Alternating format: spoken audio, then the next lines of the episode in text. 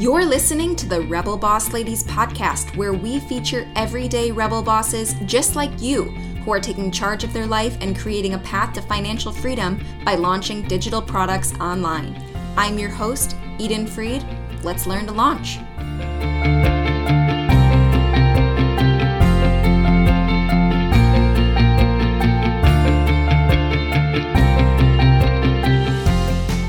Hey Rebels, welcome back. Today we are talking all about how to write like your customers talk, what voice of customer research is, why it's the key to meeting your people where they're at in your copy, and how you can use it to help strategize your launch, plus exactly how to get started with all of that. And joining us today to do all the educating is the lovely Sara Frandina, a, a, conversion copywriter whose true superpower in life is translating the thoughts and stories of others into meaningful insights that fuel empathy based marketing and communication for her clients. But before I welcome Sara, quick housekeeping item. If you want to learn how to launch your digital product in the next 90 days, I've got a free roadmap that'll show you exactly how to do that head on over to edenfried.com forward slash RBL. That's edenfried.com forward slash RBL to grab your free copy before you forget. All right, please join me in welcoming the incredible conversion copywriter, Sara Frandina. Hey, Sara, so excited to have you here today. Welcome. Thank you for having me. I'm so excited to be here.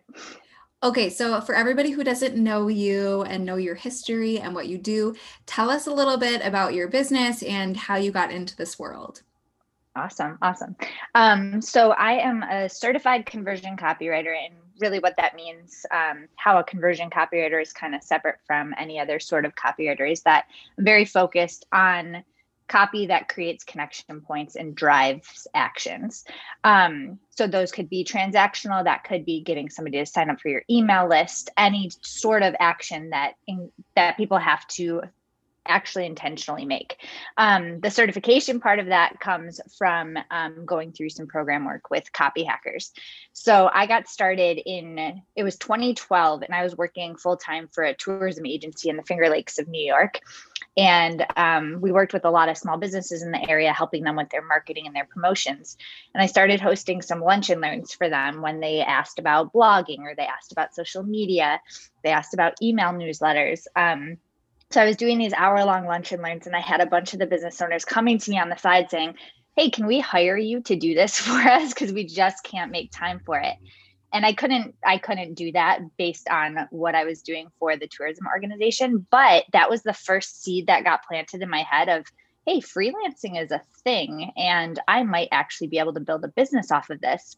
So I actually started doing some work for the businesses for free for about six months. And then just to kind of see if this was a viable business I could build up. And then sure enough, six months later, I left my full time job and started what is now, you know, so cleverly named Sara Frandina Strategies. Um, so yeah, at the beginning, I was really kind of doing a little bit of everything. I was kind of that Jill of all trades, writing case studies, white papers, websites, emails, blogs, you name it. Um, and since then, I've really focused in after I did that certification with Joanna at Copy Hackers in 2013, 2014, really focused in on more of the, the sales copy. So um, sales pages and email sequences that are very conversion focused. That's really cool to hear how you that that first uh, experience you had with copywriting and freelancing. And so I always like to hear people's stories. So thanks for sharing that. Yeah. Um, and I know I need to come to you when I want to go to the Finger Lakes. That's always like on my list of places to to go. It's a I've, beautiful I've been, area. I've been to Keuka Lake and I haven't been to any other of the Finger Lakes, but it's a beautiful area for sure. Mm-hmm. Okay, so one of the reasons I really wanted to have you specifically um, come on the show and talk about this and your expertise is because people always hear when they're creating digital products um, and writing marketing materials, you need to write like your customers talk. And we get it, we know we need to do that. Obviously, it's easier said than done. Everything in practice is a little bit more challenging. Um, so, what does that even mean to you? Yeah, that's a great question. Um, so, when I'm thinking about writing like your customers talk, I'm thinking about using the language that both resonates with them. So things that you say that really create those connection points. And it's about learning about how they talk about your offer, your product, how it solves the problem that they're experiencing. So um, we can guess at this for sure. There are, you know, we have experience, we have expertise, and that gives us some insight into how our customers are thinking and talking. But the better way to go about it and the more reliable way to go about it is by actually doing some voice of customer research. So that's really what I talk about the most. And when I'm talking about voice of customer research or for short voc you'll see it um, i'm usually referring to go out and going out and actually you know quote unquote talking to your customers and that could be via email surveys phone interviews but it also includes things like reading threads in facebook groups or um, having conversations in your dms on instagram asking questions in your Instagram stories, reading chat transcripts. So, any place where your customers are talking about their problems, asking questions, talking about how you've helped them, um, that's how you get kind of that inside glance into what they're thinking and how they express that. And that's going to give you that insight you need to to write like your customers talk.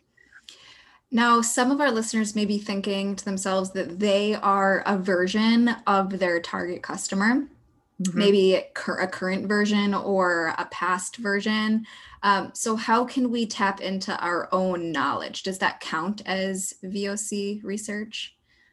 Yeah, so this is really interesting because I think when we're getting started, one of the best pieces of advice I got from my business coach when I was getting started was create the product that you needed when you were at this point, right? Or um, create the service that you needed when you were at this point, depending on what your business looked like. So, you being client zero for all of your stuff is really a great idea.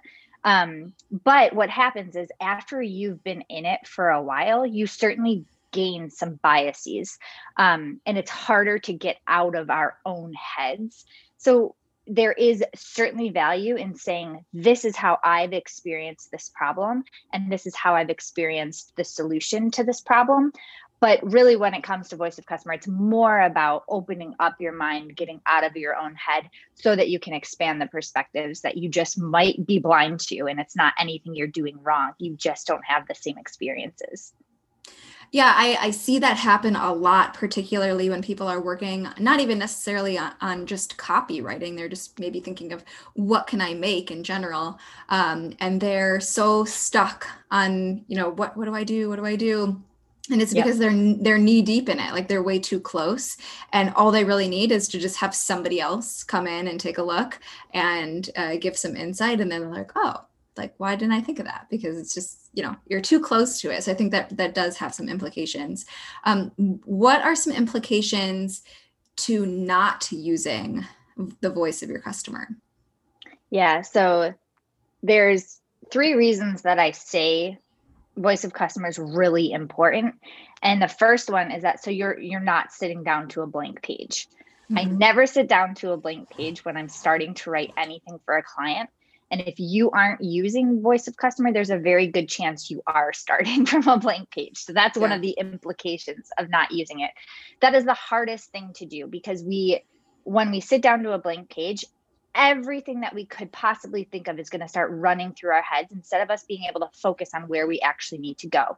When we're starting with a pool of voice of customer research and we've heard stories from our clients and we've heard how they talk about their pain points, their problems, their hesitations, it gives us something to start from. And it's always easier to have that starting point. So that's the number one thing. Um, the second reason I say to do it is because I truly believe that at the core of all ethical marketing, launching, digital product creation, everything is empathy. We need to be able to step into our customers' shoes and learn more about the experiences that they're having.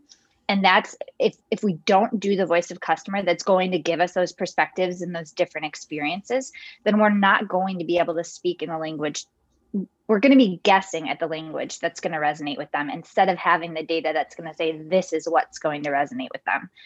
And then the third thing is really um, the single best thing that i recommend people know about their customer before they start writing any sort of copy or doing any sort of marketing is knowing where they're starting from so that we can meet them at that spot. And when we don't do voice of customer we might go in a direction that doesn't make sense for them or meet them way too far back in their customer journey or way too far forward in their customer journey. Um, and just to give a little bit more depth to that, you know, when I'm talking about figuring out where they're starting, I'm saying, are we meeting them at a place where they know they have a problem and they're seeking out solutions? We're going to want to do a little bit more education, a little bit more marketing, a little bit more nurturing at that stage. Whereas if we're meeting somebody at a place where they know about your product and they're just comparing it to other products, we can do a little bit different. Um, we can take a little bit different of an approach with our marketing. So knowing that about our customer is again just something that's going to be able to help us get started easier and have those have a higher likelihood of conversions because they're going to say this person sees where I am and they're thinking what I'm thinking. They're talking like I talk. I trust them and people buy from people that they trust. I, I love that you mentioned this journey sort of that that people are on and they might not be at that particular stage and that your the language you're using needs to match that. And I find that when people's products don't sell, it's often because they haven't identified those different stages of that journey that your customer can be on um, and they're not creating the content and writing in a way that resonates with them. That's often one of the biggest problems. Um, it's I, I, refer to it as knowledge gaps. Is that is that yeah. a phrase that you use a lot? Absolutely. Yeah. Yeah. Yeah. Yeah. Knowledge gaps are huge. And if you don't know that there's a knowledge gap and you don't know how to talk to that knowledge gap or speak to it and answer it then you're missing a window of opportunity and you're just not speaking the language so to speak, um, of your your person. So um, I'm sure you have lots of examples, but anything you can think of off the top of your head of times that you've seen very clearly people not using VOC? Like, is there any blatantly obvious like signs that people have not done the research and not used it well in their in their strategy without without naming any names or calling anyone out? What what do you think? Yeah, yeah. Um, I think the number one place that I've seen this is when people are using any sort of paid advertising. So Facebook ads, Google ads, anything like that, um, where they are jumping to certain actions that your customer is just not ready to take. So when I see a Facebook ad that's leading me as a you know a quote unquote cold person who's never heard of this service provider, this product provider, and they're selling me on a $1,500 product or a $2,500 service, that's not going to help me at all. I'm going to be so turned off by that because they've done nothing to warm me up to get to that place where I'm ready to learn more about their offer. So I see that all the time where people are running ads to things that their customers just aren't ready to see yet. If you're selling a product that's going to solve a very specific problem, first you want to make sure that people are understanding they have that problem and that they are ready for solutions. Um, so a, a prime example of this is you know one one thing that a lot of business owners particularly in the digital product space because we're trying to grow our audiences to have a digital product to sell to we might have that problem where we're like i want to grow my audience right? But we might not actually know what the solution is yet. So if i see a facebook ad that is telling me that the number one way to grow my audience is guest posting and this product is going to teach me how to get posts in in different places and different placements. Um, I first have to be educated on why guest posting is the best solution for my problem. I'm not yet sold on that. I'm like, there are a million ways to grow my audience. How do I know which one is the best for me? If the product creator can start at that point and give me a little bit more education about why guest posting might be a great way to to grow my audience, then I can warm up to the idea and then I'll be looking for a solution that's going to help me learn how to do that better, right? So I see that mostly with things like Facebook ads, but we do it all the time too with our email marketing and anything like that. Um, the the second place, and I've I've heard this talked about a little bit, is when we see people using templates or swipe copy um, where they've said, okay, well, I'm just going to take this sales page template that I got from this provider or this email sequence template. Um, you start to see when people aren't using voice of customer because you can tell it's a template. I truly believe in using templates as a starting point for your copy but what's going to make them yours and what's going to make them actually work for your business is incorporating the language that's going to connect with your customers. And when we don't do that, then people are going to say, hmm, this is really cookie cutter. And I'm pretty sure I've seen this person use it.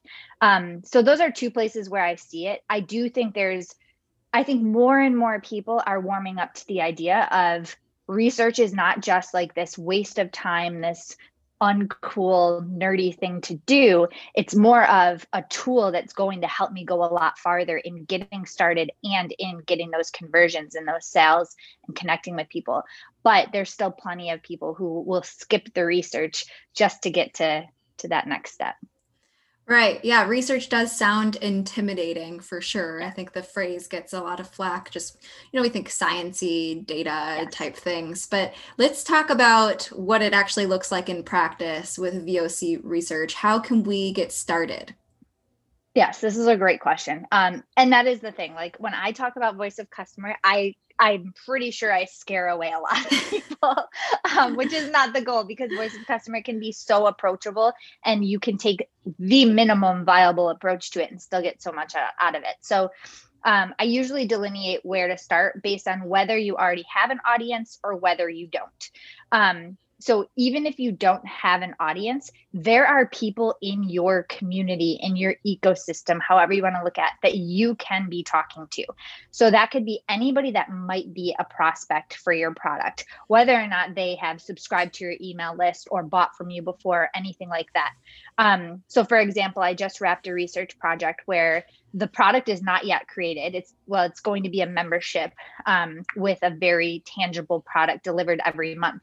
And but so, so she had an idea of who her ideal audience is but she didn't actually have that audience yet so i just had to go out and find where these people are hanging out which was facebook groups reddit threads things like that and I asked the questions there. I put certain links to surveys in there. I texted people in my community who I knew might have access to to people that matched her ideal audience. Um, so getting started that way, you can also, um, you know, if you identify a person who might be a great fit for your offer, ask them to have a 20 minute phone chat. You're not selling anything, um, just learning about their problems because really the goal of voice of customer isn't to promote your product it is to learn more about your customer. So you can have that conversation with anybody whether they've bought from you or not. You can learn about where they were when they were experiencing this problem what was happening in their life and their business. If they've sought out solutions before what what have they tried that's worked and what hasn't? If they've thought about buying something before what's been the number one thing that's made them stop that doesn't have to be specific to what you you're offering um, but you'll still learn a lot about the people that you could potentially be serving in the future. Now if you have an audience obviously this becomes a little bit more clean cut. Um, so looking at the people in your community who have been part of your email list for a while or part a member of your Facebook group or they followed you on Instagram and then the people who have actually bought from you if you've sold before these are people that you can be reaching out to with email surveys asking for phone interviews um, when I even getting started with an email survey if you can only ask two questions, no big deal. You'll get a lot from those two questions. So, the number one question I always suggest that people start with is you know what think back to when you subscribed to my email list or joined my community or bought my product. What was the what was happening in your life or your business that made you say i need this at this time or i want to learn from this person at this time that's going to give you a lot of insight into what was happening what their pain points were what their day to day looked like anything like that that's going to give you that starting state of awareness. So you can say i'm meeting some i'm meeting this person at this spot which gives you that empathy. Um, and then you know if, if you have room for more the i love seeking out hesitations because this is the number one thing that we as um, business owners and as service providers digital product creators we can guess at the hesitations um, but when we hear people talk about what actually keeps them from seeking out solutions, it can be really mind blowing. So asking them, hey, if you've considered buying from me before? What's been the number one thing that stopped you? Or if you've considered um, you know seeking out a solution for that problem what's the number one thing that stopped you?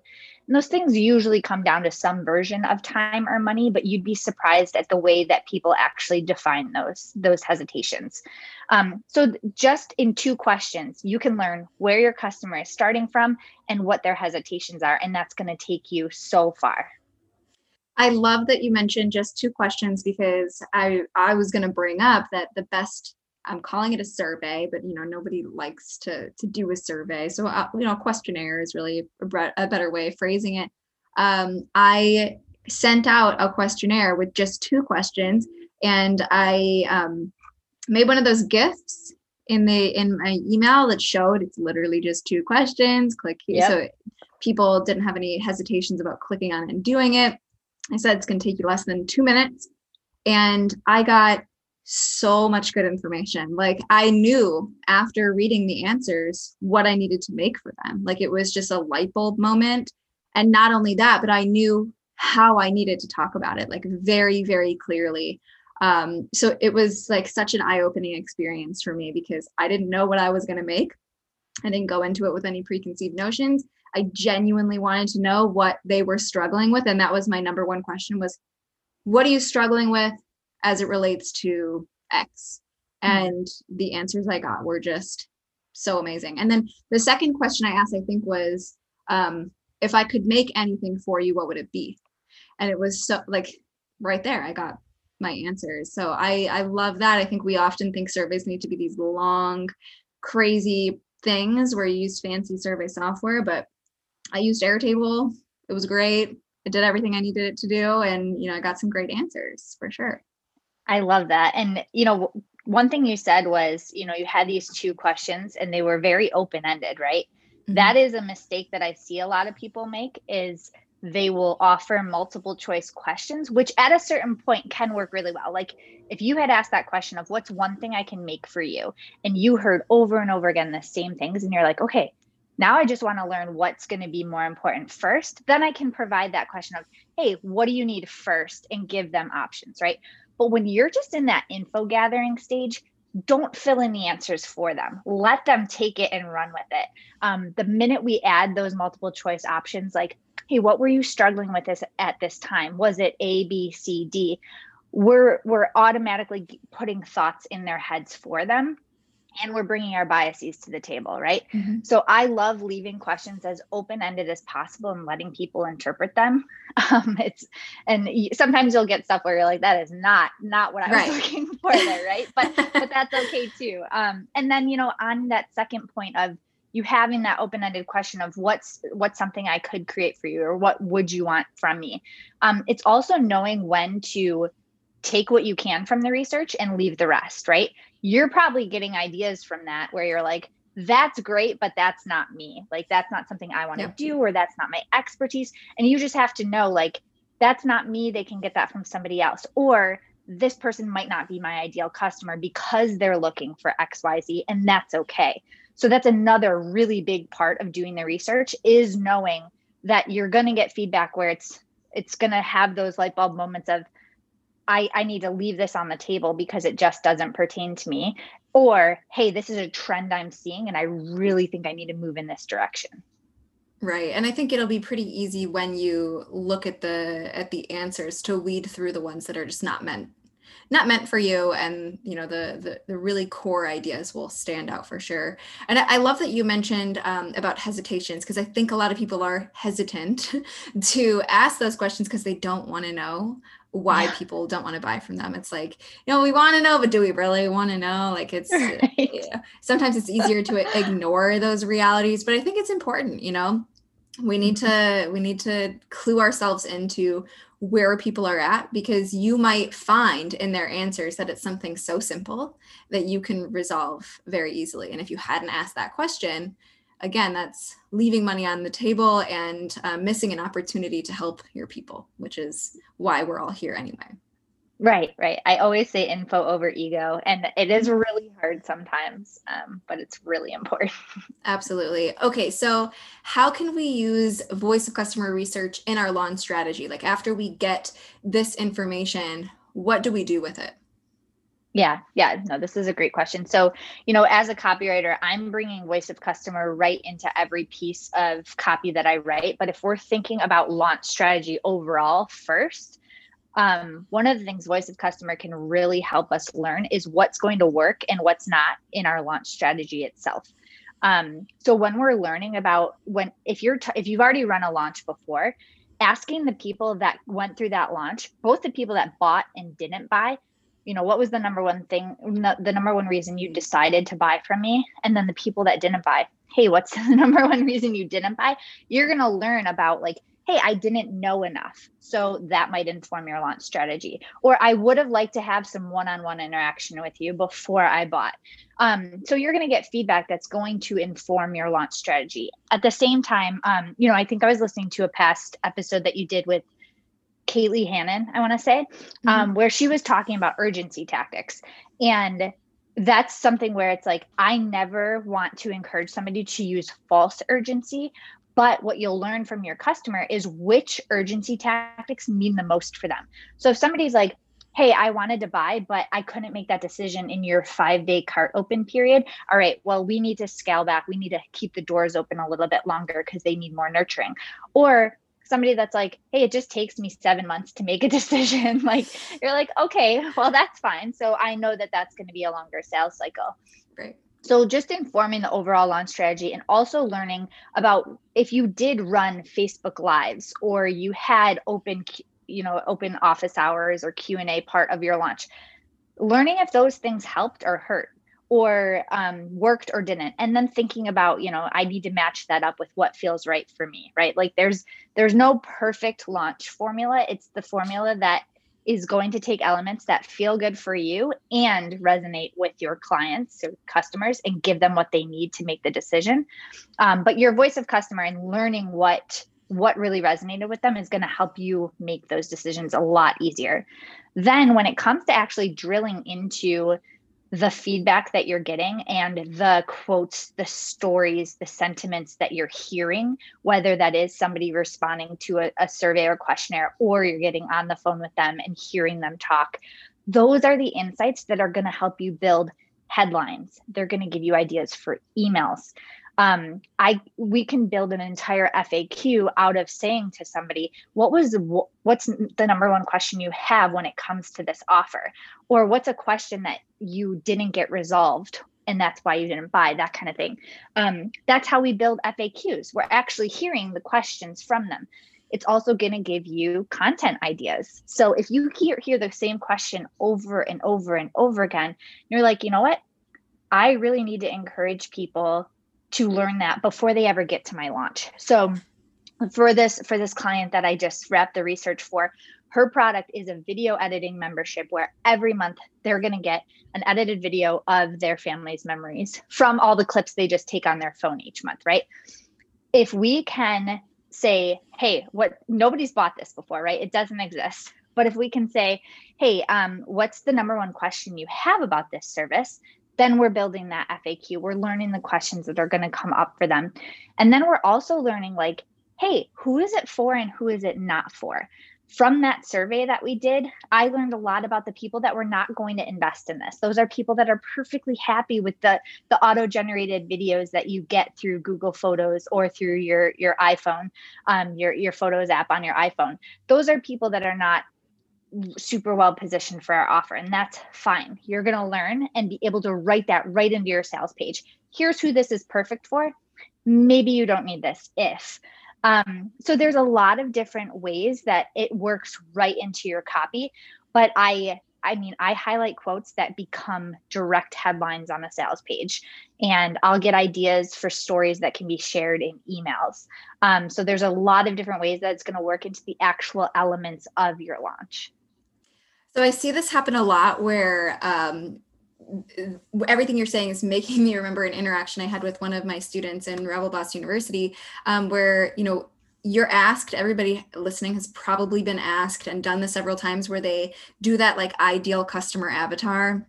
Mm-hmm. right like how many times have we done that probably a thousand and they you know they do a little bit of the voc research you know sort of i guess and then they that's it like that's the exercise um, and they don't do this step. They don't do the step of, okay, now how do I use this? Like, where do I put it? How do I use this information on my sales page and my sales emails and my social media strategy in that pre launch period? I really feel like everything you just said, you know, that's make or break it. Like, what's the point of doing all the research if you don't have a plan for how you're going to use it? So, for everyone listening, take notes on that because I, I feel like I really feel like you know what's the point you know? If yeah. why spend all that time digging into this stuff if you don't actually have a plan for how you're going to use it to propel your launch forward? Absolutely. Yeah. Okay so we covered a lot of ground here. Thank you so much for for sharing this. Any last piece of advice or words of wisdom for people listening? Yeah you know i going back to that feeling of approachability for voice of customer. I don't want anybody to feel like it's out of reach. And I want to encourage you to keep it in mind as an ongoing thing in your business. So you're not going to do a voice of customer project once. You can send out that two question survey now and then know that you know at the end of this launch you're going to send out a survey to people that didn't buy and you're going to send out a survey to people that bought the product 3 months after they did to learn about the changes they've seen in their business or how it solved their problems. It's something that you can do over and over again at different touch points in the customer journey. So don't feel like every you need to throw everything into one round of voice of customer research. This is going to be something where you as long as you are building and growing in your business, you're going to want to be touch getting in touch with your customers at every single stage and there's so much opportunity to make that happen. Yeah, definitely not a, a one and done sort of project for sure. Okay, so you have a really cool freebie to share. Tell us a little bit about what that is. Yeah, so going back again to that approachability, um, if you head to sarafrandina.com forward slash rebel dash boss dash ladies, um, it's it's simply just a, a I think, I think a five or six day free email course where I'm going to give you a lot of what we talked about here, the best questions to start with, and how to really get out there and get some voice of customer just to get you started so that you feel like it's something that you can take advantage of in your business. Um, so again, if you just head to sarafrandina.com forward slash rebel dash boss dash ladies, that's where you'll find that. Perfect. We'll drop that link in the show notes. So you guys can easily click on that and sign up. And where can we hang out with you on social media? Okay, so this question's always funny. I'm on social media, but I'm not super active. But Instagram is definitely where I hang out the most. Um, so it's just at Sara Frandina on Instagram, and I'd, I'd love to chat with you there. Yeah, you're like me. We're we're on it, but not not really on it. Maybe it's an age thing. I don't know. I'm yeah, yeah. All right, Sara, this has been so much fun. Thank you so much for spending time with us today. Yeah, thank you for having me. This was great. Hey Rebel Boss, do you want to learn how to launch your digital product in the next 90 days? If yes, grab the free roadmap over at edenfried.com forward slash RBL. That's edenfried.com forward slash RBL. Thank you so much for listening. If you love the podcast, don't forget to leave us a five star review and a share on social media. Your support really does mean the world. I'm your host, Eden Fried, and remember, keep kicking ass, keep putting in the work, and most importantly, keep showing up. We'll see you next time.